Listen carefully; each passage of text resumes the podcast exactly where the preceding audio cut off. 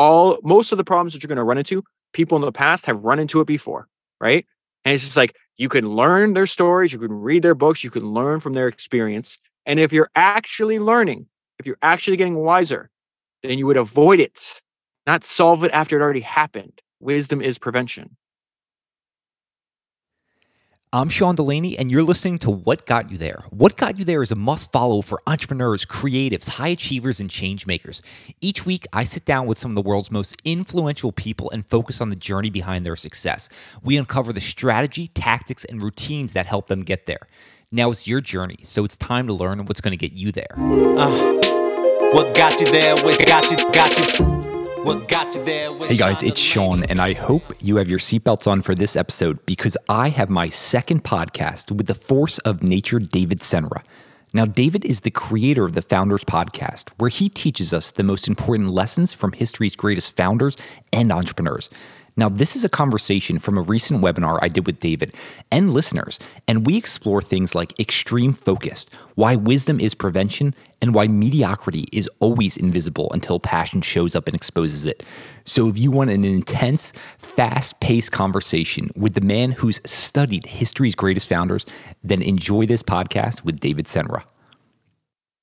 Hey guys, it's Sean, and I put together something really special just for the listeners of this podcast.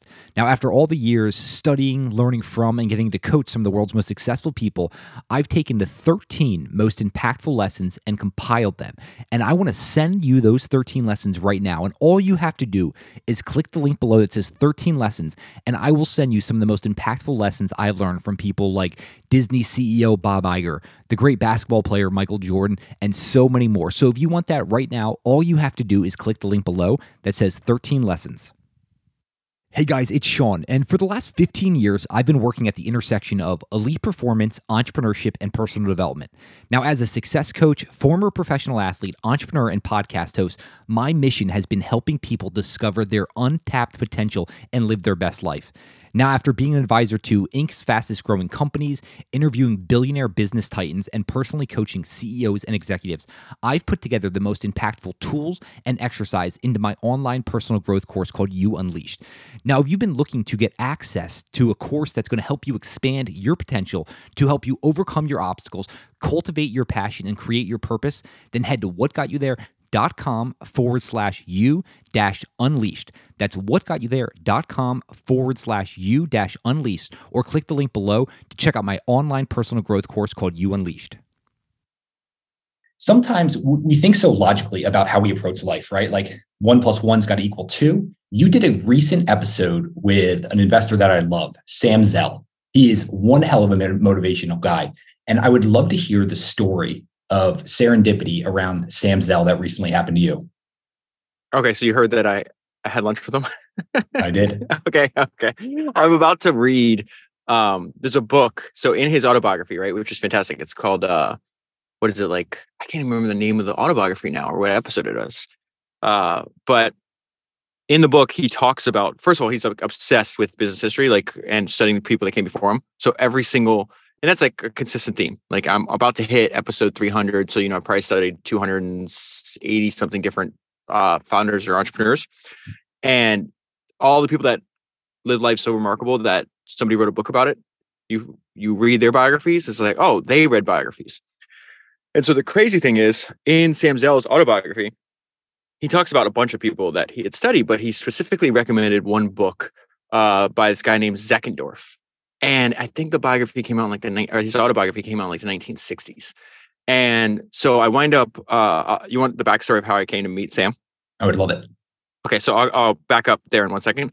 So, anyways, like halfway through the lunch, um, I'm like, I brought up Zeckendorf, and then you know he's starting to tell me stories about it. I was like, yeah, when I read uh, your autobiography, I bought Zeckendorf's autobiography. He's like, have you read it? And I go, oh no, not yet. He goes, read it. I was like, okay. And so I already have the episode title when I do it. I think it's gonna be like two or three from now. I was like, it's like Sam Zell told me to read this book. um, so the great thing about podcasts, and specifically when you're studying like people that there's a there's a large contingent of people out there that are trying to to just fulfill their their full potential. It doesn't matter if they're like business owners, athletes, uh, executives, investors. It really doesn't matter. It's like all the same idea and the same drive behind that, right? That's why I've done so many episodes on like uh, athletes, like Kobe Bryant and, and Michael Jordan. Like Kobe Bryant just happened to pick up a basketball, but if he decided to start a company, he's like he's going to use the same ideas and and likely uh, have similar levels of success in whatever that guy chooses to do. And so, um, I just got a like you get you know weird, not weird, but like you get a bunch of inbound messages all the time and so I get this uh, this DM from an account that was just created that month, had no tweets, didn't follow anybody, no picture, and they're like, "Hey, you know, I, have been listening to your podcast for a while. Uh, I love it. Uh, Sam Zell was my mentor, has been my mentor for a few decades. Uh, I sent him the episode that you did on his autobiography. He loved it. He asked to meet you. Would you have dinner with us in Miami? I'm like, I was like, would I like if this is real? Like, of course, I'll, I'll travel anywhere to, to meet Sam Zell. Are you kidding me? Guy sold his company for almost forty billion dollars. Lived this remarkable life. He's eighty one years old. He's still going after it now. Um, and so I, I, I like we wind up talking, and the whole time I didn't tell anybody about this because it's like there's no way this is real. Like this is like got to be some kind of prank. And so we get closer, and then it's like, okay, it's gonna happen on this day at this time in this place. I'm like, oh, okay, like this is interesting. Um, and then the morning I'm leaving to go meet them, I tell my wife, I'm like, listen, you have, I'm sharing my location with you in case I get kidnapped. and then I'm, then I'm driving there. I'm like, okay, this is, I'm most likely going to meet them, but you know, it's probably like this lunch that Sam's having, hosting. It's probably gonna be like 20 people there. And like, I'll sit down at the end of the table and like wave hi, you know, that kind of thing. And no, it was me and uh, the guy that introduced us and Sam, so me, the guy that introduced us, which is Sam Zell's mentee, we wound up talking. Uh, now we get like we hang out and talk all the time now. Um, and we were to talk for like 20 minutes. We have the same interests, like uh, you know, love all the same books, very into entrepreneurship and building businesses and trying to like reach our top potential.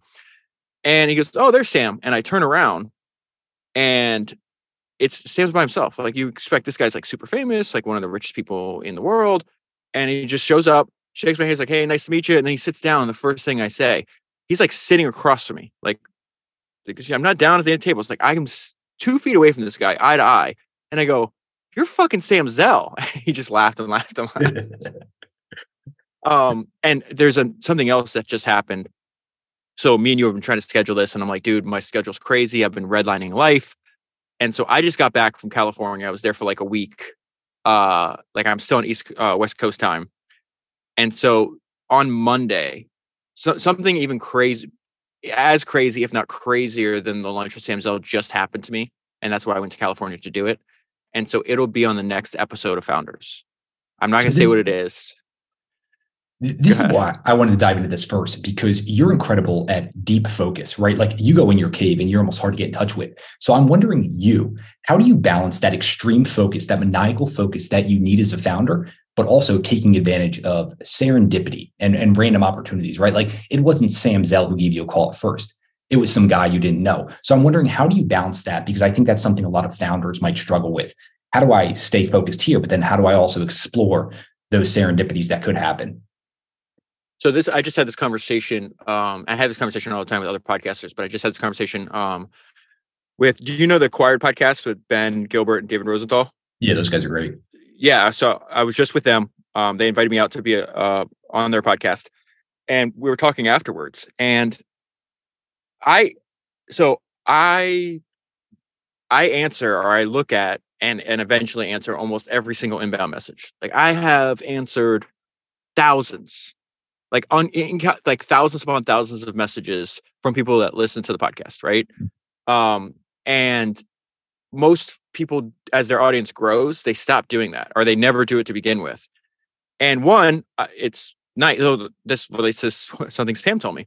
So uh, sam did not want to write his autobiography. It was very difficult for him to write his autobiography like he wanted it to be authentic.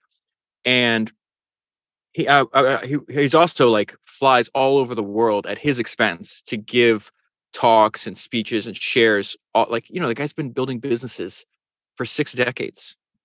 Like when he was asking me questions i go he loves podcasts by the way. He like he was asking about how, like how, why did you start a podcast? What's the business model around it? Like he is so he's still fully engaged 81 it was so fantastic. But I told him, I was like, Sam, I was like, you were building businesses and making millions decades before I was born. I need to ask you questions. Like, please. but he's he's just relentlessly curious. And I was supposed to be like, you know, the business history person. I would try to throw up like obscure things. I'll go back to your question, by the way. Don't let me forget. But he's like, I was trying to throw up any obscure thing, like talk about like James J. Hill or Henry Kaiser or anything. There was not one thing that I brought up. Sam's like, oh yeah, I know that person, could name his company, could tell you about him. And I'm like, oh, okay. That's how I know I'm on the right path. Mm. Because you don't sell your company for $40 billion and then learn all this shit. It's just like, no, he was doing that since he was like in his 20s. He's still doing it. He, he's talking about the books he reads, the podcasts he listens to, the people he was talking to. He bought, he, he was like, oh, yeah, I just bought this company the day before, like spent hundreds of millions of dollars buying companies. Like, I'm going to do deals till I die. And like, that just fired me up. I, I got home, I told my wife, I'm like, I want that. That. Like, to be so excited. Like, I'm, I'm obsessed with Edwin Land. You know, I've, I've talked about him over and over again done, you know, I think eight, five episodes or eight episodes on him or something like that. Read five biographies on him. I think three of those biographies I've read twice. Twice. Sam Zell was telling me Edwin Land stories I didn't know. Hmm. It's just like, oh Yeah. man, I'm on the right path. I just need to keep doing what I'm doing forever. So I also try to take the the lessons I learn and apply them to my own life. And so Estee Lauder talked about this. Um, Kobe Bryant did too, but I think Estee Lauder in her autobiography is fantastic. She just talked about like there's nothing like you you're building a business, right? Or you're you have a product and you're building a business, an organization to serve that product. That product hopefully is helping somebody else's life. And she's like, but you have to understand, like businesses are just full of humans, and humans and your customers are humans. And it's like you can't undervalue the personal touch. And Mhm. so, even when she was building her business, right? First of all, people were like, her distribution, uh, uh, large parts of her, her distribution come through like large uh, department stores. Like if you get in like the Bloomingdale's uh, or the Neiman Marcus in like Dallas, it's a giant store. Like you know, you're gonna have hundreds and hundreds, maybe thousands of people that show up for the product launch. That's very good for you. So Estee Lauder would go to, to large product launches, but she'd also go to one where in like Corpus Christi, with like 10 people there. Um, and so she she was going to all these uh these like store openings all across the country. At that time, she was riding buses and trains. And if she's sitting on a train and she sees a woman sitting across from her, she'd go up and say, "Hey, uh, my name is Estee Lauder. Uh, I'm building this beauty company. I would love to give you a free makeover, right? Or like beautify you some way. Like I'll fix your lipstick or whatever." And so she'd spend maybe 20 minutes just talking to the person, making them up, and then giving them free samples. She's writing the book like 40 years after this is happening. She goes, I still get letters to this day from somebody that I gave a impromptu makeup, uh, like a makeover on a bus headed to fucking Texas, you know, 45 years ago. And my point being is like, okay, what is the lifetime value of that customer to Estee Lauder? She's a customer for 40 years. Mm. And how many people did that? People like, oh, you can't do that because it doesn't scale. Bullshit. That is bullshit. Like that 20 minutes, right? She got a customer for four decades. There's no way you're gonna be you're gonna uh you're gonna be a customer of a, a business for four decades and not tell anybody else that you know that you like this person's products. Yeah. That 20 minutes probably, you know, made her tens of maybe hundreds of thousands of dollars over her lifetime. And this only works if you're in a game that you're going to do forever, right? It's like that long term forever game. I think that, uh, my friend Patrick from Invest Like the Best, I think he calls it these forever games. Um, or no, uh, the- it's like infinite, infinite return, infinite return on investment because you're just doing it for such a long time that it'll all come Mm. back to you. So, it, answer your question is like, I apply that was like, uh, Sam was telling me his favorite day of the week, right? This guy's got like $10 billion or some crazy shit like that. His favorite day of the week is Monday. I go, why is your, fa-? I thought it was like, this like, oh, he's excited to get back to work. That guy works seven days a week. Like he's always working. Yeah. Um, but he's like, no, Mondays are my favorite because that's when me and my team go over all the messages that we get from people that had read my book and changed and it changed their life or added, improved their work or whatever. This is like, it's very good. So I read the messages because I'm very happy. Look, it's fantastic. I put a lot, a lot of my life energy into building founders. I'm fucking obsessed with it. I'm glad people get value out of it. I've had crazy stories of people literally building companies for hundreds of millions of dollars and saying explicitly, David, I give all the credit to my success to your podcast. Now, I don't obviously believe that. I'm not saying that for that purpose, but that's their again, that one you never know when one idea will change your life. Sam Zell's reading Zeckendorf's autobiography, hearing that one idea. I don't remember what it was at this point. I'd have to look it up in my notes. He's like, I just applied that to my business. Like, what is the value of that idea to Sam Zell? Literally billions of dollars. Um, Charlie Munger has this great quote where he's like, "Listen, I read Barron's magazine. Uh, I made four hundred million dollars uh, from reading Barron's magazine for fifty years." And people are like, "What are you talking about, Charlie?" He's like, "Well, I read Barron's magazine for fifty years. I only found one idea that I could act on. Excuse me, one idea I can act on in that fifty years. I made eighty million dollars on that trade at almost no risk. Then I took that eighty million and I gave it to Li Lu, and he turned it into four hundred million. That is how I made four hundred million dollars reading Barron's for fifty years." And mm-hmm. so you see that same thing with people listening to podcasts, to books. Just you have never know the power of the idea. Uh, now, to, this is a long-winded thing to to tie back to like how do you keep the main thing the main thing. I actually came to this because like I'm still a one-man band. I literally don't even have an assistant. And people think that's insane. They're like, why do you edit your own podcast? Why don't you have an assistant? Why don't you ever do anything? It's like, because if I ever get to the point where I need an assistant to manage my schedule, that means I have gone f- too far where all I need to do in life is wake up every day, work out for an hour so I don't die, read for a few hours a day, and then once a week sit down in front of a microphone and tell people what I've learned from from reading every day. And if I do that forever, right? And I keep getting better at it, then I'll get whatever I need out of life. But going to dinners or having meetings or going to coffee or all this other that that's not the podcast. That's not reading. That's not the podcast. So I'm going to go for as long as possible without an assistant because it's a way to say, hey, yes, yeah, some things just get missed, or I'll yeah. I get invitations and I don't see it for three months. But that's not my main thing. Like that's not why I'm doing it. These are like just extra benefits. I would love to hear more about that internal drive because damn, you've got a high internal drive, but also a lot of the founders that that you've read about. It seems like they've got something inside of them that's just different. Have you found this about all of the people you've read about? Like there's just something unique inside of them that that they just can't ignore? Um, I was in Canada speaking at this uh, entrepreneur event that was put on by Andrew Wilkinson, who's the co-founder of Tiny and like a huge supporter of founders. Founders podcast, my podcast. Like he advertises on it, he tells people about it. He goes on like my first million, says Founders is the best podcast. It, like he's been super helpful. And so what was interesting is he he held this event for a bunch of uh, entrepreneurs up in uh, Canadian entrepreneurs. I think there's like 80 people there. And on the panel with me was Shane Parrish from uh, Farnam Street and Knowledge Project and Ben Wilson from How to Take Over the World. So Ben Wilson, first of all, How to Take Over the World is the best, the, the best uh, um, podcast title I've ever heard. I'm like, I was like, man, you knocked out the park when you park when you named it. But me and Ben had dinner uh, the night before, and I had never met him. We people kept like at mentioning us, hey, you guys, because we both read biographies and we have podcasts on biographies. He's like, you guys should get together. Wind up uh, meeting, getting along. Like Ben's a super nice guy, and he discovered the same thing that I did. And he's just like every single person. And I, I focus mainly on like entrepreneurs. He'll read also about like Charlemagne and like you know going way back. And we both notice it's like the thing they all have in common is just extremely high energy. Mm. And so I think if you just are born like if you have a lot of energy, like you have to direct it somewhere, you know? And some people direct it to basketball, to building businesses, to uh Warren Buffett's extremely high energy. Why do you know he's high energy? Because he can read 600 pages of annual reports a day. Like he just has this internal thing that he has to direct somewhere. Um, and I don't, I can't think of anybody.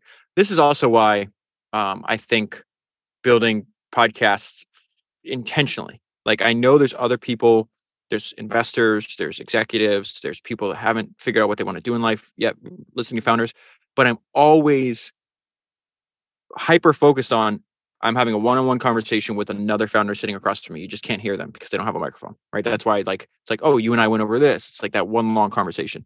And I've never met an entrepreneur that isn't really into entrepreneurship. It's not like, oh yeah, like I kind of interested. It's like, no, if you weren't really interested in if you didn't have an intense interest, you would go, you'd get a job or you'd do something else. And so I just think it matches up perfectly where it's like, oh, every single person that I've studied on the podcast, people I meet through the podcast, like they just have this thing. It's like, let's fucking go. Let's mm-hmm. get up and do it. Like we are going to, there's going to be at one point in our lives, it's like, well, we don't have that energy Are you, or you're, or you're dead or like, we're eventually all going to die. And so right now it's like, I'm on this every, seven days a week, taking advantage of every opportunity and making sure I'm fully engaged. But I've always been like this. Hey guys, it's Sean, and we are about to dive right back into this episode. But before we do, I wanted to take less than a minute to tell you about my online personal development course called You Unleashed. Now, over the years, I've personally coached CEOs, executives, and professional athletes, and I've interviewed over 300 of the world's most successful people on this podcast. And my course, You Unleashed, compiles the most important routines, mindsets, and skills that you need to skyrocket the success in your own life. Now, you will learn these things over 19 video lectures that I'm going to teach you in this course. And you can find out more about the course by heading to whatgotyouthere.com forward slash you dash unleashed, or you can click the link below. Now, that's whatgotyouthere.com forward slash you dash unleashed. Yeah. So was this energy there before you started the podcast? And if so, I'm wondering what you would recommend to doesn't even have to be founders. If they don't have that internal energy yet, what do they do to spark that? I don't know. I because I, always had this. So um, I was having this discussion where um, I, I'm in some of these like I hate to use the word uh, like creator because I, don't consider myself a creator. Like I'm a podcaster. Like I love podcasting. If I make something else, if I make a video or if I do anything else, it's like all it all I care about is like just making more people aware of the podcast because I'm obsessed with the podcast medium. So I've just always been like this. Uh, I, I told this story uh, when, when the acquired guys interviewed me, or we had the conversation with the acquired guys. Um, uh, I remember my my dad coming to me when I was 15 years old, right? And he's like, "Hey, uh, you you get a license uh, in Florida at 16. I think that's probably standard almost anywhere else." And he's like, "I know you're gonna want a car, but like I don't have any money for you. Like you don't have to pay rent, um, but like you you gotta support yourself, and you could start working in Florida at age 15." So what I did with this, like I, have always been high energy like this, and this is going to relate back to this creator chat where I think, uh, like I think differently than some of the other people that like the way they think about their work. Is I've just been accustomed to like filling my day with productive shit forever, and I've been like this forever. And so what I did is like, okay, like I started working at a car wash, and then like I would work as much as possible. Um, and so I then would. A lot of people would have to go. So I went to public school my whole life, obviously and a lot of people would go to summer school because like they would fail and stuff, right? And I didn't fail any classes. Like I didn't really like school, but there's no way I'm failing a class. Like that's just nonsense. So what I did is I would go to two uh, semesters or two sessions of summer school electively. So in six weeks, you could get full credit for what would take for a whole semester. And so I would go to electively go to school year round, right? And so by my last two years of high school, I was I could I was uh, I had enough credits where I could join this program called OJT, which is on the job training, which instead of having six periods, you have four. Uh, you leave school earlier. So I get out like one o'clock or something like that, maybe 12, I don't remember. And the last two periods, you go to work and you get credit for that. And so I was working full time. Like I'd work six hours a day after school, three days a week. So that's what I hate to do public math. 18 hours. Then I'd work 10 hours on Saturday, 8:30 to 6:30 in the uh, 8:30 in the morning, 6:30 at night. So that's what we're at 28 hours. And then nine to five on Sunday. So we're at 36. So I'd work 36 hours a week, right? Seven days a week. There's no fucking days off here. And uh, go to school over in the summer. I did the same thing when I was in college. Like I remember um like it was funny when people were like, this is so disorienting. People were like, hey, where are you gonna go to school? I'm like, the school I can drive to and I can so I can work it because I had to pay all my own bills. It's like so I can work during the day and then go to school at night. And I did the same thing. I'd wake up early, I take one class from like seven to eight, then I go work nine to five, and then I take another class like six to nine. You in uh, if it's like these classes where you do instead of going like multiple times a week, you go like one three or four hour class one week, and that's like the whole semester. And then mm-hmm. uh, I remember like uh, I lived in student housing, and they they randomly assign your um your roommate, and my roommate was like the son of like this rich farmer or rancher because our, our, freezer was full of like all this beef and stuff. They'd they'd send his son, his son and he would take like 12 credit hours twice a year and then take summers off. And I was like, I just could not wrap my fucking head around that. I'm like, so you take a summer off? Like, what do you do? So to this day, when I talk to people, I'm like, yeah, I went to school. Like, what else did you do? Like, no, I went to college. I'm like, but what else? Like, and so I, uh, I would take instead of 12 credit hours, I would take 15 credit hours, and I would do it year round. So I did like 45 credit hours a year or whatever. So I don't know where this energy came from. I just always been like that. I did know that um, this great line in this book that I read about the, the guy named Jim Clark. He was the first person ever uh, to ever found three separate billion dollar technology companies, and he has this great biography written by Michael Lewis called a Silicon Valley, the new new thing, a Silicon Valley story. And he grew up in Plainview, Texas, and he has a line in that book talking about his early life, and he's like, uh, "I I just grew up like surrounded in shit or something like that." I forgot the exact line, and um, I'm gonna look it up while we're talking. And uh, that's just the way I felt. Like I was like, this can't be my life. This is not going to be my life, and I don't care if I have to like work till my fingers bleed. I will make sure that I'm going to succeed and I'm going to have like the life that I want. Um, I thought the world was shit and I was sitting in the middle of it. Is the the, the proper quote. Um, so yeah, that, that's it. That's where the energy comes from. Comes from. You know what? You know what's standing out here is one of the consistent things I see. It's it's funny. I actually come up with like a phrase or word that's kind of encapsulate my year that I'm going into. So for 2023, for me, it's all in, just all fucking in, right? Like yeah. full go, full immersion. And what I'm seeing from you is the same thing that you saw from Estee Lauder, who you brought up, Kobe Bryant, any of those greats. It's like they've got the same 24 hours a day that you do, but they are maximizing that and they're going all freaking in on that to, to the gills and they're, they're redlining it. And, and yeah. one of the things that's coming out too, though, is just your your curiosity. Like, I mean, it's just it's just in your DNA. You are so voraciously curious. Is, is that one of those foundational things you have to tap into and understand your inner curiosities and what really drives you to to really figure out how far and where you can go? I think just the benefit I had is like uh, Jeff Bezos has this line, which I think is just dead on, right? I'm meeting unbelievably impressive people. I'm putting out to the universe that one day Jeff Bezos is going to be one of the people I get to meet in person. Just because I just finished reading his shareholder letters for the third time. Um, I should say what episode number it is in case people want to listen to it because um, it's one of my favorite podcasts I've ever done. Um, it is episode the third one is episode 282. Um, he says we don't choose our passions our passions choose us and he was like dude i was in, interested in space and rockets when i was like 10 and 5 you know him and you know you listen to his valedictorian speech at uh, the high school he, he graduated high school here in miami and it's all about like uh, building space infrastructure it's like very sounds very much like blue or what blue origin's doing today you know 40 years later or whatever it was maybe uh 35 years later and so for me the curiosity is just i've just read for as long as i can remember uh, I read all the time. I don't feel right if I'm not reading every day something. Um, and I've just been like this forever. So I, have told the story a few times, but my mom passed away a few years ago from breast cancer. And she was telling me stories about my childhood, which there's no like video or just like two or three pictures of me when I was small. And so I don't have like a lot of information on that. But she's like, you would just walk into a room and there could be like something on the wall. You would just walk up and like read it compulsively. You would read the back of um, of cereal boxes. Like you would just read whatever. And then obviously, you know, getting me in front of books as much as they could. Uh, take me to bookstores, letting me just sit there and go through the books. And just that's that's I, I think there's actually people more curious to me because they're like curious about a wider range of things.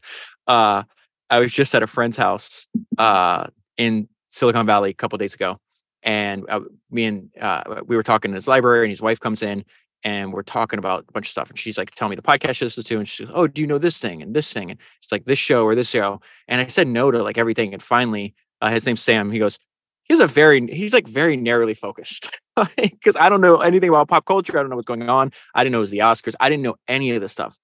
And so uh, reading is like, is I just think I'm, uh, I like to, I would, I wouldn't even say that I'm that curious. It's just like, I just know what I like to do. And once I find like I like to do, I do it compulsively and do it over and over again. But if you would ask me about a, a, a like, I just feel there's there's people that have way more sense of what's going on in the world as opposed to me just like, hey, I'm really into this thing, so I'm just going to do this thing over and over again.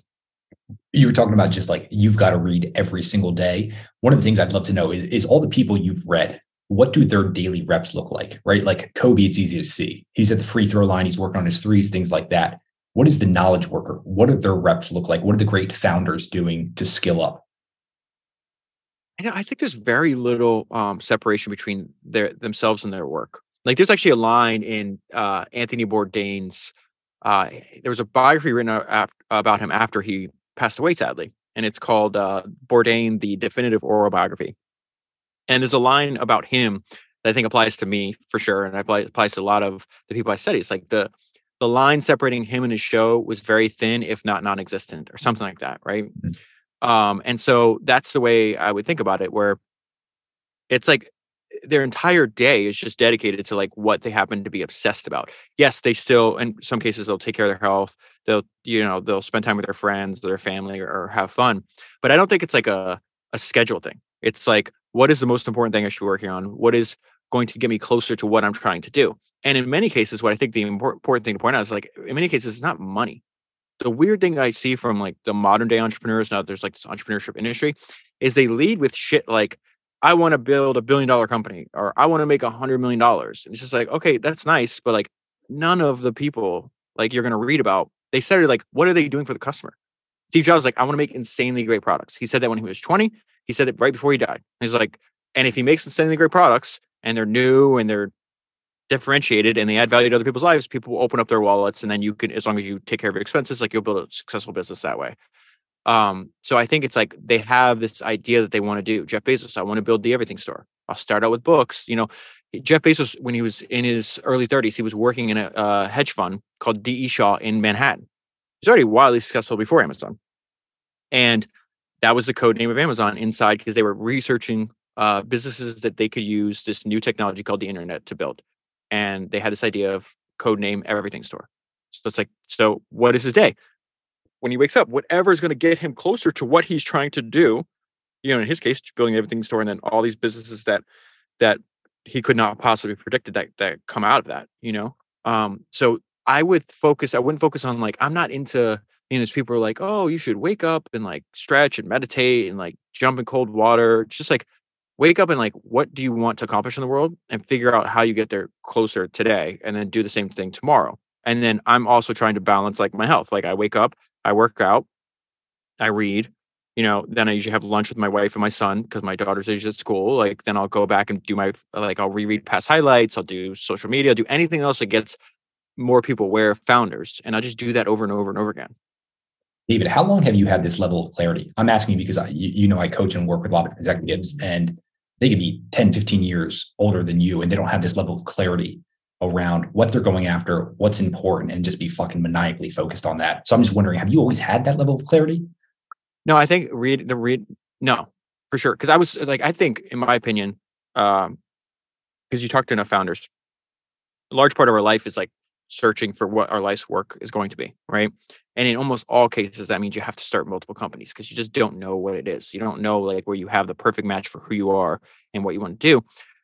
And so just stumbling upon founders, which we talked about last time I was on your show. It's like I didn't think this was gonna be my full time thing. I was just like, I was into podcasts, I was into history, I was into entrepreneurship, I was into reading. Let me try to combine these things. Then you upload a couple of things, and you're like, oh wait, people are listening. Oh wait, they're like really into this. This is kind of weird. Like, oh shit, I really like it. Maybe I should do this forever. But a lot of that um, focus is just they're all like that. That's the advice I'd give you. Bill Gates' dad was um, talking to a group. Inside the group was Warren Buffett and Bill Gates Jr. or Bill Gates, so his son. So, you know, all these successful people, just two of them happen to be a young a young Bill Gates and a slightly younger but still old Warren Buffett because you know he's like 20 years older than Bill Gates. Um and they're like what do you what do you um like what what do you credit your success with? And they both both Bill and Warren had the same one word an- answer, focus and that is something where like every single of, of the people I've read biographies on, they were just unbelievably focused. Their level of focus, if you could compare their level of focus to like the average person's level of focus, is like they're different species. These are not even the same people. And this is what I notice where I keep my nose in these books every day. And I'm just having one-sided conversations with these unbelievably focused people. I pop up and they look at like Twitter, look at uh, uh just what everybody else is doing in the world. Is like these people in the books are unbelievably focused. These people everywhere else aren't focused at all. And so it's easy. It's like, who do I want to be like? I don't want to be like them. Like I'm not them. That's these are not my peers. Um, and so Edwin Land has this great, this great quote uh, where he says, "My whole life." Let me. Um, I'm gonna look. So when I'm searching, this is also something that I think is valuable for people to know. Is I have like twenty thousand. I don't even know how many. Over twenty thousand highlights in Readwise. Um, and so like people think, oh, you have a good memory. No, I have everything that I read, uh, like t- like organized and um and like tagged. And so like if uh oh, this is this is a great quote that I wasn't even looking for. It says, among all the components of Edwin Land's intellectual arsenal, the chief one seems to be simple concentration. So that wasn't even the one I was looking for. Um, but what I'll do is like if, if you say something or something comes up in the books, uh, where like it just makes me think of something. I could put in like I'm searching for a specific quote, or I'm searching for um or I'm searching for like, oh, let's see what Warren, if anybody talked about, like, what do they do in highly inflationary times? Like, this is something I was searching for recently. Like, what do you do when interest rates change? Like, you can just find all these other things that you you had read maybe two, five, year, two or five years ago, and it just pulls up. Um, it yeah, they just pull up, and then like right now, I'm looking for, so I can't find the quote, and it's like I know he says something about intense. I know he says, and so I'm like searching all these things, and it pulls up in this case, no one can see this, but it's like one, two, three, four, five, six, seven, like 15 different books that all have quotes using the word intense or intensity. Um, well, I think you're you're bringing up something really important. This is one of the things I do as well. It's like you're not only reading these books, you're distilling down the key points, but then ones that you can go back to again and again. So you can really embed them in your brain in how you active actively live in this world. And I see a major disconnect there. You'll hear people read a ton of books and they might remember one or two themes and then kind of move on and forget that theme. It's like have a way to synthesize that, to categorize that, and then go yeah. back to it again and again. It's useless if you're not going back to it. Repetition yeah. is the mother of learning. That's not a, that. That's an old, very old idea. Like you have to. Repetition is the mother of learning. You have to. You have to go back. And this is why. Um. So people are like, oh, you know, uh, it's kind of weird that you reread books. And I thought, okay, well, I've read some books two or three times. I had a friend that was in town. He was having dinner with Peter Thiel, and he told me a story that Peter told him at dinner. He's like, "Oh yeah, I was reading this book for the seventh time, and I noticed something." And I'm like, "Oh, I thought I was doing something special by reading something two or three times. That dude has some alien mind, right? He's like a very, whether people like him or not, like he's got a very, he's obviously very intelligent. And that guy's reading a book seven times. I was like, I'm going to take this to another level. I found the quote I was looking for. My whole life has been spent trying to teach this Edwin Land about the importance of focus my whole life has been spent trying to teach people that intense concentration for hour after hour can bring out in people resources they didn't know they had. And that I think is just a superpower. And it's a superpower that no one's going to use. And all it is is just like saying, I'm going to focus on this at the expense of everything else. David, was there a superpower of yours that didn't come out till the last year or two that you weren't even aware of six, seven years ago? I don't think I have any superpowers yet. Like you know I, where I'm, you know, you know where I'm yeah, going though. Yeah, yeah, I think eventually, like over time, if I keep doing it, they'll turn into superpowers. Like I think focus, intense reading, note taking, uh, being able to distill things, synthesize. People say like the what they like the most about the podcast is uh, the like the way I can try to link all these ideas through yeah. you know different times and different industries, and that really is to me the main point of the podcast. I didn't do that intentionally, but I had uh, I uh, there's this great YouTube channel that I like, and this is not an insult to this guy. It's called Biographics. They're like 20, 30 minute um, little like summaries of people's biographies, right? And I watch a bunch of them, and I'm like, dude, you've done like hundreds of these. Why are you not comparing like what Napoleon was doing with Charlemagne or Julius Caesar? It's like this is so obvious across all domains. Um, and so that's the way like my approach to the podcast too was that podcasting is not a thing, it's a medium and you can be whatever you want. It's just a way to have uh, on-demand audio accessible all over the world at the same time, right? It's the printing press for spoken word. So for me, it's just like I have to use I have to separate these things in episodes, but it's just one big conversation. It's it's going to be one big conversation we're going to have through our entire lives, hopefully, uh, on history's greatest founders. That's it. So it's like not different to me. If I, I'm working on episode 290 what I think I'm on 296 this week. 290. I just did uh two yeah 295, and that just okay 295. That's the 295th update in this conversation, and then you know a year from now we'll have the 340th update to this conversation. But it's all just one big conversation. Yeah, I love how you approach that. It's one continual conversation. any of the attendees keep shooting over questions. I'll bring up some of those listener questions in a minute. So if you guys have any, pop them in the Q and A even one of the things I want to hit on is a phrase that was in a recent podcast of yours that I love, and that's wisdom is prevention. And I would love for you just to expand on this idea because I think this is a huge one. Um, that's Charlie Munger is legitimately maybe like he's the the most important person that's alive right now to me, right? Um, and what's shocking about you know you have now they say he's 99, Warren's 93 and you have like their documented words and writing going back like six decades. And what's amazing to me is how many times they repeat the fact that they spent an enormous amount of time studying from history, learning from history. Uh, Charlie says that learning from history is a form of leverage, which I think is a really like wise thing to say. And how many times they say, "Don't worry, we know that most people aren't ever going to do this. Like they're incapable of doing that." And what that realized, what I realized that is like learning is not just memorizing information. Learning is changing your behavior. So their point is like you're reading about history books and then you're still commu- you're you're not learning from the mistakes because then you commit an easily avoidable mistake. And so that's where I think Charlie hit on so beautifully, where it's like wisdom is prevention. All most of the problems that you're going to run into, people in the past have run into it before, right? And it's just like you can learn their stories, you can read their books, you can learn from their experience. And if you're actually learning, if you're actually getting wiser, then you would avoid it not solve it after it already happened. Wisdom is prevention. One of the, the, themes that have come up a lot in your podcast, I think you've done close to a, a dozen on Steve Jobs. And we, we had a listener uh, send one about Steve Jobs, and they're wondering Have you learned anything of the, the presentation secrets of Steve Jobs that you plan to implement with founders? Right? Like he was a master craftsman marketer.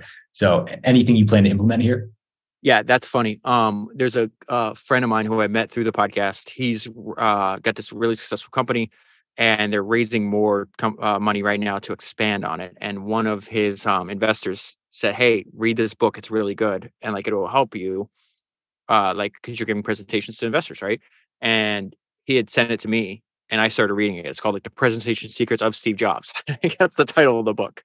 Yeah, um, the, the, listener submitted that. Yeah, specific title. Yeah, yeah. So the thing, the, the main thing there, I mean, there's other things other than like Steve is also, there's some things that are, I don't think can be improved. Like Steve is from everybody that knew him since he was a young kid to when he was about to die, he's like unbelievably charismatic, like scary charismatic, like, oh my God, cult leader, I will do whatever you want me to do, charismatic, right? That I don't know if you can teach that, right? But the biggest thing that that I've learned about Steve Jobs' presentation style is how much practice that he did. It's mm-hmm. reps and reps and reps and reps and reps and reps. Just like, like if you read Warren Buffett shareholder letters, right? You're like, dang, this is like there's such wise information trans like transferred to the reader that you're learning so much from them. It's so simple. Like he takes a complex uh, pr- topic, breaks it down with simple writing and a simple story, so it goes right into your brain. And then you realize, oh, they work on these letters seven months, eight months a year. This isn't like he sat down. It's like, oh, I got a shareholder letter due next week. Let me sit down and, pop it out. It's like, no, I've been working on it over and over and over again. That's everything in life. Uh, me and the acquired guys were talking about. Uh, we we we all love Sam Walton, and everybody brings up the same point that like, oh, Sam Walton didn't start Walmart till he was like forty three or forty four. Yeah, but he's working in retail for twenty five years, man. He wasn't just sitting on his ass. He was learning. He was putting in the reps and like, oh, I tried that. That didn't work. Okay, so I'll avoid that. And I'll try another experiment. That didn't work and then that culmination is where culmination is where he winds up stumbling on the idea. It's like I'm pretty sure there's a lot of business in these small rural towns where all the retailers are avoided because they're all uh, sequestered together in these giant uh, cities. My hypothesis is that these people in the small town want to save money just like everybody else, and they're probably willing to drive far to do so. And then he realized, oh, they are willing to do so, and there's way more business in these small towns than anybody else could have possibly imagined. This makes me think about uh, this week. I released a, a, podcast episode with Kyle Kowalski. He's the founder of Sloww.co, awesome website, a huge aggregation of knowledge. He was saying we get this backwards a lot of times. We, we always look for quality first. And he's saying quality is a byproduct of quantity. You've got to put in the reps, just like you said. Steve Jobs is practicing relentlessly. So when he shows up to present, he is spot on and he's absolutely nailing it. Um, another question I would love to bring up for you, David. One of the listeners just submitted this, and this is awesome. I, I'm a father as well. How do you manage your time between founders and being able to go all in and build this successful business while also navigating the the family life, wife, kids, things like that? How do you manage that? So I have an unfair advantage because I have a one person business, and my one person business is inherently scalable. So if I, I'm great question though, that's right hyper intentional. You're designing yes. the business to lead the life you want to live. Yeah, I am introverted. Uh, I don't ever have a problem in my life where I'm like, you know, what would be great? What would solve this problem? A bunch of more people. Like that just doesn't happen, right? And you're not going to find many people that read uh, that much that are like super extroverts. I like being with people. One of my my favorite things to do is like have small dinners with founders, right? Like if I'm not spending time, I, I use the Ed Thorp blueprint. It's like you take care of your health, find work that's that uh, can make you wealthy, but also is like intellectually stimulating, something you're intentionally interested in. Be a good dad, be a good husband, um, and then have fun. My part of having fun is like just having dinners with and long conversations, dinners, coffees, whatever, with people that you know found other founders. I talk to a ton of them, and like I meet really smart, interesting people, and then you can spend two or three hours with people, and like you you you just come home fired up, you know. So, um, all this was intentional. Uh, uh, other than like I knew I wanted to, and I just knew that the scale and the size, like you could have a small but mighty team. Um, that's a line I stole from. I become friends with uh, the the Huberman Lab uh, podcast guys and they have the one of the biggest podcasts in the world and there's a team of four and they're not adding to anybody else right and they you know millions of people listen to every episode. Um and so they're like small but mighty team. I was like oh that's a great line i'm stealing that one. Um and so i've seen this where like i, I just found out about you know I've, I've seen people that are being able to build really successful businesses with not a lot of people but using technology. Uh the almanac Naval Ravikant written by my written by my friend eric jorgenson. I think it's episode 191 that's if you want to know more about that, like I'm just essentially running a blueprint that's in that book that Naval Ravikant talks about, right? Um, somebody just told me about this individual game developer who wrote who created Stardew Valley. He's made he's one person business. He's made over three hundred million dollars from that game. So there's no limit. Like this this trend is not going to reverse. It's not going to be like oh like you know now it's going the other way like technology is going to slow down or like now we need to add more people you see this with like chat gpt and all this other crazy stuff that's happening mm. and so to answer your question it's like right before this um i was reading my son a story and i was playing with him and you know like i essentially like i can design my schedule however because i don't it's not like i work nine to five it's like if i'm up i'm going to be working on founders and in in interspersed between all that i'll take a break to have lunch with my wife take my son to the park, go watch my daughter's volleyball game. But I work seven days a week, and like uh, my daughter has another volleyball uh, tournament this weekend. There's like these huge gaps in between it. So like what will happen is I'll watch a game, and then there might be like two hours for the next game. So I'll go read for a little bit. Like I, I'll pull on my phone, I'll start answering messages from listeners, or I'll reread highlights. It's like that's there's no separation between me and founders. It is me. That's why I get these weird things. They're like, hey, I love your podcast, but can you do it this way? It's like I'm not putting on a fucking show here, guys. Like this is me. If you meet me in person, you're like, oh, there's so many founders of me. Like, dude, at the end of the dinner, like this is like a three hour version. This is like a three having dinner with you is like having a three hour episode of founders. It's the same thing. So I can't do it the way you want to do it because you're saying be who you're not. Um, and so that's it. I just I, I don't have a way. Jeff ba- Jeff Bezos says like he doesn't believe in work life balance. He believes in work life harmony, and that's the way mm. I have my. It's like my life is, and sometimes I'm an obsessive person. This happened a few weeks ago. And you know, my wife has known me for an extremely long time. I was like this when I was younger. I met her when we were in college. And she just said uh four words to me. She's like, come back to me. Like she knew I was here, but I'm not actually paying attention to what we're doing. My mind's wandering. I'm like super focused and, and motivated. I've never been more motivated in my entire life. And I'm like, all right, fair enough. Like, you're right. I wasn't even paying attention. Like, I need to be intentional about this too. So I'm going to make those mistakes because driven people are like if you're driven you know you already know what i'm talking about like you're it's going to be hard to pull you back it's most people have a problem with like wanting to work but entrepreneurs like their problem is like not wanting to work not fucking up other parts of their life because of this and that's what i'm worried about because i could see in like another life like i wouldn't i could see if i wasn't married didn't have kids i that's this is all i would do like i know for sure i know for sure but I've made these these commitment, and I'm not going to be a bad dad. There's just no fucking way I'm going to let that happen. Um, and you can't be a good dad without time. Like you can't yeah. build any kind of relationship, friendship, wife, kid, kid, parent relationship without time. So, um, so yeah, it's just, and then having people in your life like, listen, I'm here to support you, but you're like 99% on work and you have kids or you, you know, so it's just trying to kind of, uh, like make sure you're you're just constantly like if you're pushing the limit, just pull yourself back. Yeah, Micah, I'll, I'll dive in here for a second on your question. Is I, I really think you should map out and think about who you want to be as a husband, spouse, father. What, what does that look like for you? And, and then David's point there, one of the things I, I, found success with also with my own life is when I when I'm in my business, I am all freaking in. But when I'm with the family, I'm all freaking in. I'm not half there. And as many times as I can go deep immersion with them, be fully present, be all in with them, that makes a huge difference as opposed to just kind of be meandering with them, kind of in, kind of out, go all freaking in right there. David, I, I, got another one. This was sent. This was kind of a common theme from a, a, few different people. And this ties into what you were saying ago. You were like, this is me. This is David. This is who I am.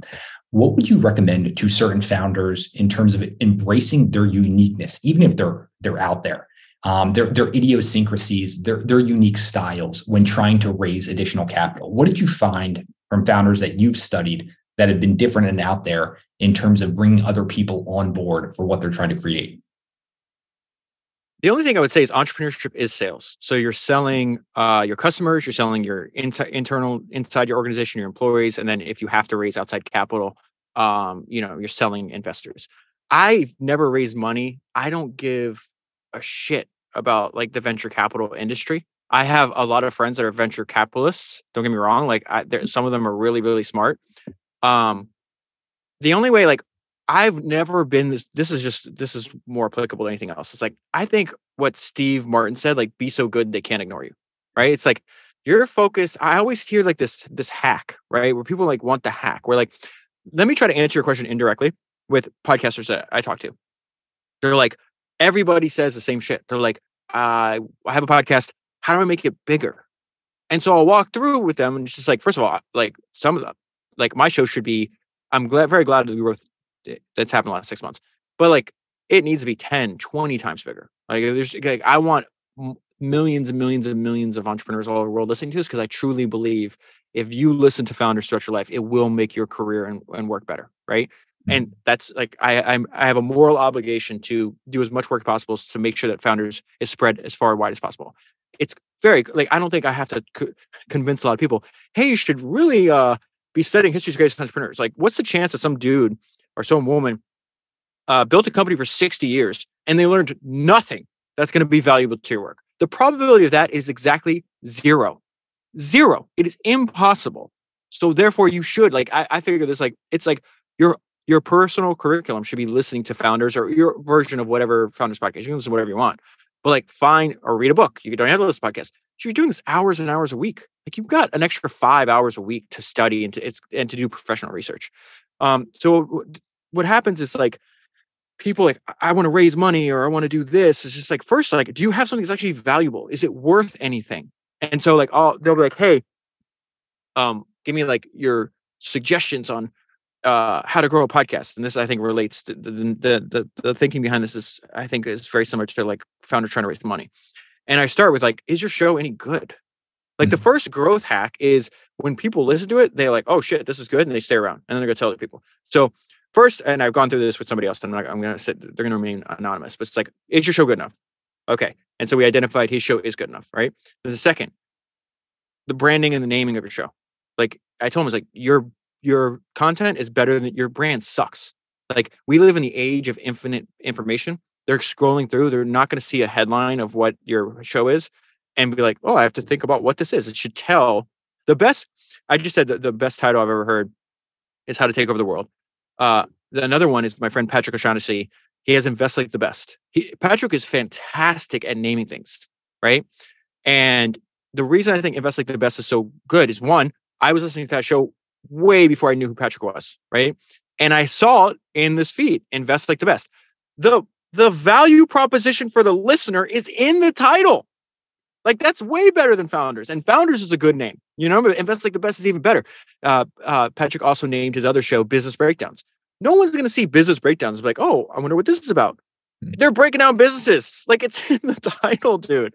No one's going to click on Founders and be like, oh, is this about cooking? Like, no, you know what it is. If you're a founder, you know what what a Founders is. And then if you click on Founders, and then the, the description doesn't start with, hey, this is me and this is who I am, which most people, no one gives a shit who you are. They care about what you can do. This is all uh, ideas. They're not unique to me. Ideas I learned from studying David Ogilvy, Albert Lasker, Claude Hopkins. These dudes knew human psychology and building advertising businesses 100 years before I was born. Uh, Ogilvy, you know, learning from those two. So he he was like you know 60 years or 20 years, what it was before. Uh, founders. What is the next title? It's the benefit to the listener. Learn from history's greatest entrepreneurs. If you're an entrepreneur, I don't think I have to sit down and be like, hey, man, you should really learn from history's entrepreneurs. And you know, you don't have to, to, to tell them, they know it instinctively. is because they all, if you read biographies, they all learned from history creators entrepreneurs. So then they said, okay, founders, learn from history creators entrepreneurs. Oh, I know what the value I get. I'm going to press play. And then is the content good enough to keep them engaged?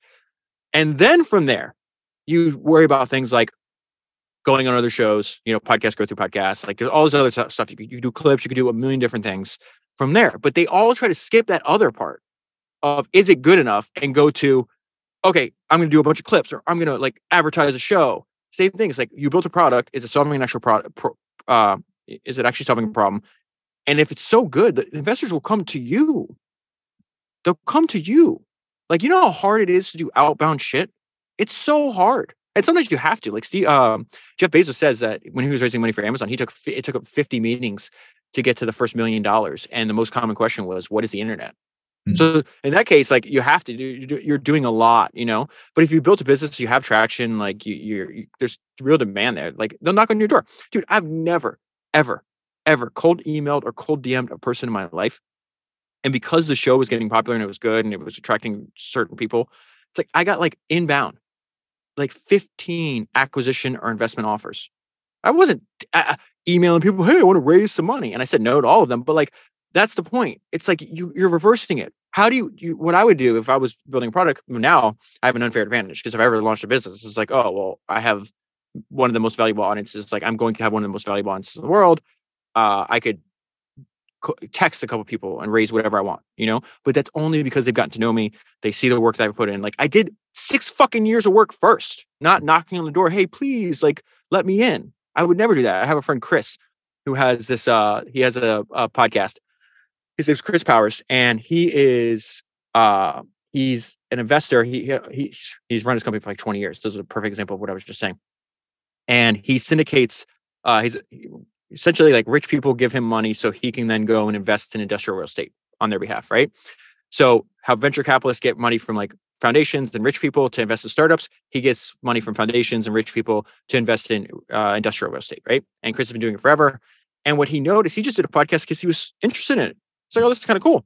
And in the past, he used to have to like do outbound, where it's like, hey, I'm Chris. This is what I do. This is like, you know, maybe you want to invest. And now what happens is through his podcast, first of all, he has this huge track record of his business of being successful. I think they've done, I think he's got a billion or close to $2 billion of, um, of property under management now, right? So he's been going for a while. And he has a podcast where you can hear him explain how he thinks about his business. Like you get to know him. And so now it goes from, Hey, I'm Chris. This is, can, you, you know, you want to invest some money to, Hey, Chris, love your podcast. Let me drop 5 million in. Let me drop 15. That's not a fucking joke. Like that's literally what's happening. Like, let me, that, he did it the right way. And everybody's trying to skip these steps where it's like, okay, I put up a landing page, I have an idea, now let me go knock on some doors. In the past environment, I'm sure, and I, again, I don't pay attention to venture capital industry at all. I only care about founders. That's all I care about. And I don't like uh, some of the like I, I hear some of the advice that these investors give founders, and it's just like, you're gonna listen to him or you're gonna listen to Steve Jobs. Like that's clear to me. That dude doesn't know what the fuck he's talking about. Um, but in the it seems to me from an outsider, outsider perspective on that industry. It's like, oh, they were just raining down money on everybody. They're just like, here, take, take, take, take money. That has since come to an end. And so you're going to have a harder time. And so what do you do if you have a hard time? Like get better. Be deserving of investment. They skip that step. I was not, I'm very glad that people are listening now. I was not deserving of this audience on episode 10 or episode 20 or episode 50 even. No, 50 is actually pretty good because it's the Marc Andreessen one. 49 Like that's like you can go back. I just did um um I just did uh Ray Kroc, the guy that scaled McDonald's. This is episode 293. That's the second time I read the book. Go back and listen to episode 293. And then when I did that book at episode seven, I guarantee that there's the, the growth right there. Seven did not the person that was making episode seven did not deserve it. Episode 293, I'm getting a little closer to deserving it. What was your internal narrative like during episode seven, episode 23, where you wouldn't have been deserving, but you were still staying on that path? I'm just, I'm generally curious what that was like for you internally. I, this comes up over and over again. They're like, if I knew how hard it was, I would have never done it. You'll hear that a lot in these books. I thought, like, oh, by episode 30, I'm going to have a giant audience. Like, I swear to God. Like, I thought, I remember when I was trying to sell a subscription podcast and I opened up, I was like, this is the business model that I stumbled into. And I'm like, uh, I'm going to set this up and make the announcement. And I bet you next week at this time, you know, I'll probably bring in a hundred thousand dollars. Like I'll get a thousand paid subscribers at ten dollars a month. I think I got one. See how like I was so fucking off. Like the next day, what what does it look like for you though? Because so many people, one person, screw this, I'm done. You did. You showed up again. So how did you navigate that? I don't know. I like I just never I I'm also a bad person to ask that question. Like um me and my daughter were watching when she was this is a couple years ago. We were watching uh this cartoon. It's like I think it's Cars 2 or Cars number 3. And Lightning McQueen, I think, is the main car character. And he, you know, at, at whatever episode or whatever version of the movie it is, like he's getting closer to the end of his career. And so he's like mentoring uh like he's he's starting to mentor like young car drivers. And one of them was like not good at driving cars uh, but wants to like do what Lightning did. And she goes, but like, how did you have like? She was like, it's scary to put yourself out there or something like that. But like, how did you like have the confidence to do so? And his his response was, I wish I'd seen this more recently because I could say it as eloquent as he said. But his response was, it's like, I didn't think that way. And so when people are like, how do you have the confidence or like to do? I was like, how do you not? Like I've never not just thought I'd figure it out. So the idea of me quitting something I want to do, like why wouldn't I be able to figure it out? Like why wouldn't I be able to succeed at? It? No, did I take the no, did I think it was going to take five and a half fucking years? No, certainly not. but I just believed. I was like, ah, like well, I'll figure it out. Like I, I don't know. I, I, I, so I'm not a good person, uh, unfortunately, to answer that question because it's like I've just always been like this let, let me decouple this because I think this will be helpful for listeners, just because I, I, work with a lot of athletes and other people, and, and, we're thinking about confidence, right? You ask a lot of people, where does confidence come from? And a lot of people would say, well, naturally uh, earned through reps. I did thousands of reps. The funny thing though is there's plenty of people who are on the world stage who've done hundreds of thousands of reps and they still lack confidence. So there it is. It's not repetitions. So then you're on the world stage, you've done thousands of reps, you don't have the confidence. Where does it come from? Internal narrative. So some of the underlying drivers that are coming out for you around people who who succeed in high performance is that you are optimistic about the future. So you're putting in the reps, you're optimistic about the future. Another thing though is you are actually taking the steps, the action steps that you've earned in the past to be able to get to that place in the future. You're not just optimistic about the future and just saying, all right, it's going to happen.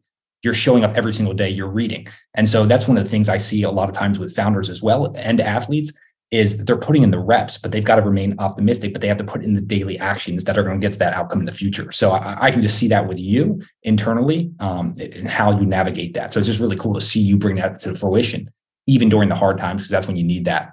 So we'll, we'll, wrap up here in a few minutes. One of the, the people that there were multiple questions about, and one of my all-time favorite people in the world, I was fortunate enough to get to have him on What Got You There. We had to use an interpreter because he's Italian, Brunello Cucinelli. Brunello Cucinelli is the founder of the fashion company Brunello Cucinelli. And he, to me, is just a pillar of what it means to live an incredibly rich, deep, and fulfilling life based on moral values. So I would love to hear you, David. What do you think, and what did you learn from studying Brunello Cucinelli? What I love about him um, is the fact that he has like this inner clock, right? It's like he is very he trusts in his own judgment where it's like everybody's fleeing the countryside because they think the opportunity is in the cities. He's going to go to reverse. He's like no i'm going to go and reinvest into the countryside. Um, the fact that this guy has been running his company for 45 years. You talk about by endurance we conquer.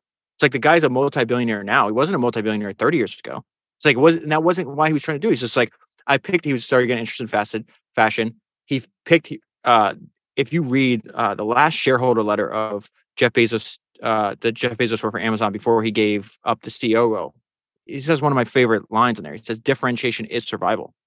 And if you look at what Cucinelli does, like Cucinelli started, he's like, I'm just going to do cashmere. Like I'm going to focus on cashmere. Now he eventually st- extends out into like menswear and all the stuff he does, but like I think it was like for 20 something years. He like one, like a hand, one focus. It's like yeah. that was his focus. Um, and then his unbelievable amount of like how much his reading has influenced his business building is like philosophical. Everybody tells you, like when you talk to him or when you read about him, it's like this, it's got like this deep, like philosophical bend on life where it's like there is something comforting about reading history where you realize, oh, this experience that I'm going through as a human being today in 2020, whatever, is not unique at all. There's been a million Davids before, there's been a million Seans before us.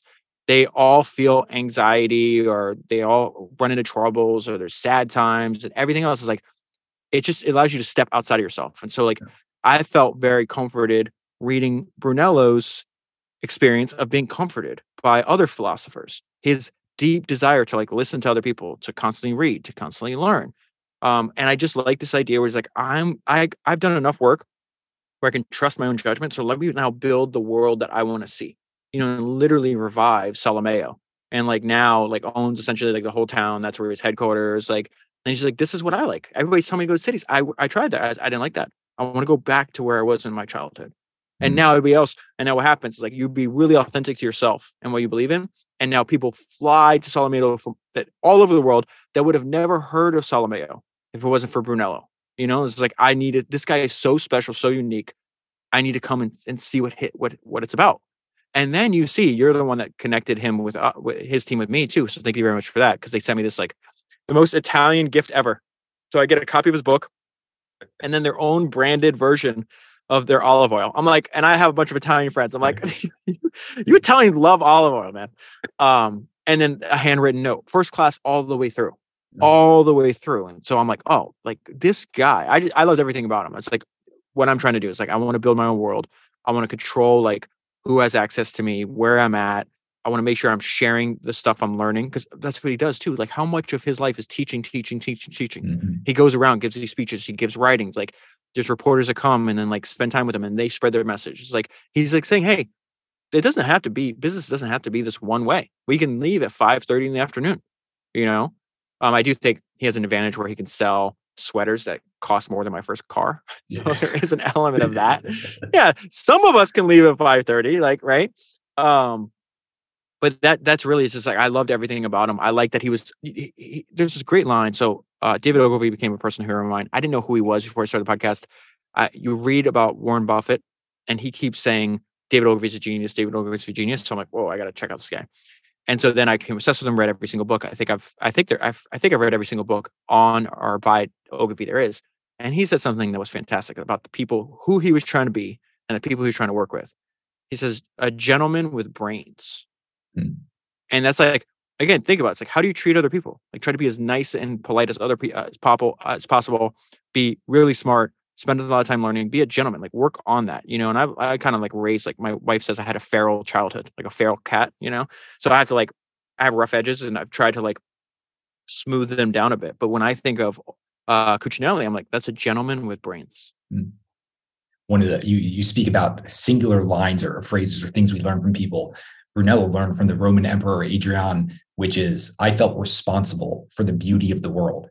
And he literally brings that into every single thing he does. Um, so he, he picked that up in one thing he read, and it can forever change your life. I, I know we're a little over time, David. We're going to wrap up with one more. Okay. You read Sam Zell's biography, you end up sitting down with Sam Zell. Who is the one person whose biography you would read that you would love if you got a call tomorrow that said, Hey, we're grabbing lunch in Miami next week? Who would you like that to be? It happened last week, and you'll know about it on the next episode. It is unfucking believable. I cannot. I'm not gonna say anything. Like I cannot believe this happened. I am so grateful and like I literally had tears in my eyes. Like I cannot believe this happened, and it happened because I sit in a room by myself and I read obsessively, and I've done it for tens of thousands of hours and I put that out into the world. And when you're trying to legitimately put something out that's not about me, it's not the David Senra show. I'm not saying, hey guys, this is like this is what I woke up today and this is what I did. It's like, oh, this is what I learned. Maybe this is interesting to you, and you put it out. You have no idea who's listening. You have no idea the value it, it plays in their role. Like you just said, Brunello reads this one fucking line, and it changes life forever. And like then me doing this for the sake of itself. The first, the the first founders was not called founders when I started it you can still see this in the RSS feed. You could change the name of the podcast, but you can't change the the RSS feed when you signed up your original RSS feed, right? And it says Autotelic. That was the name of founders when I started. It was the Autotelic podcast. It's the worst podcast name ever because no one knows what the hell Autotelic is. Autotelic means an activity done for the sake of itself. It was there the whole fucking time. At the beginning, I'm telling you, I'm going to read no matter what. If no one listens, I'm going to read anyways. And so doing this activity for the sake of itself, being really into it, putting it out there, people get value out of it. And then some of that comes back to you, which I didn't understand when I started it. That's not why I did it. I did it because it's autotelic. And that the like the result of what happened last week is just I'm just like, okay, I'm back to work. Like I'm so thankful and I'm gonna keep going because it's like I know I'm on the right path. I know it with every fucking bone in my body that I'm on the right path. I know this is valuable and I'm, I'm more motivated than any than ever. I don't think there's there's a better way to end it than with that principle. David, where can everyone stay connected with you? Where else can they go further with what you're doing? Uh, simple. Founders Podcast by David Senra in any podcast player. Follow that show. I, I've had 400 some hours out there of, of this deep study of history's greatest founders that I've done.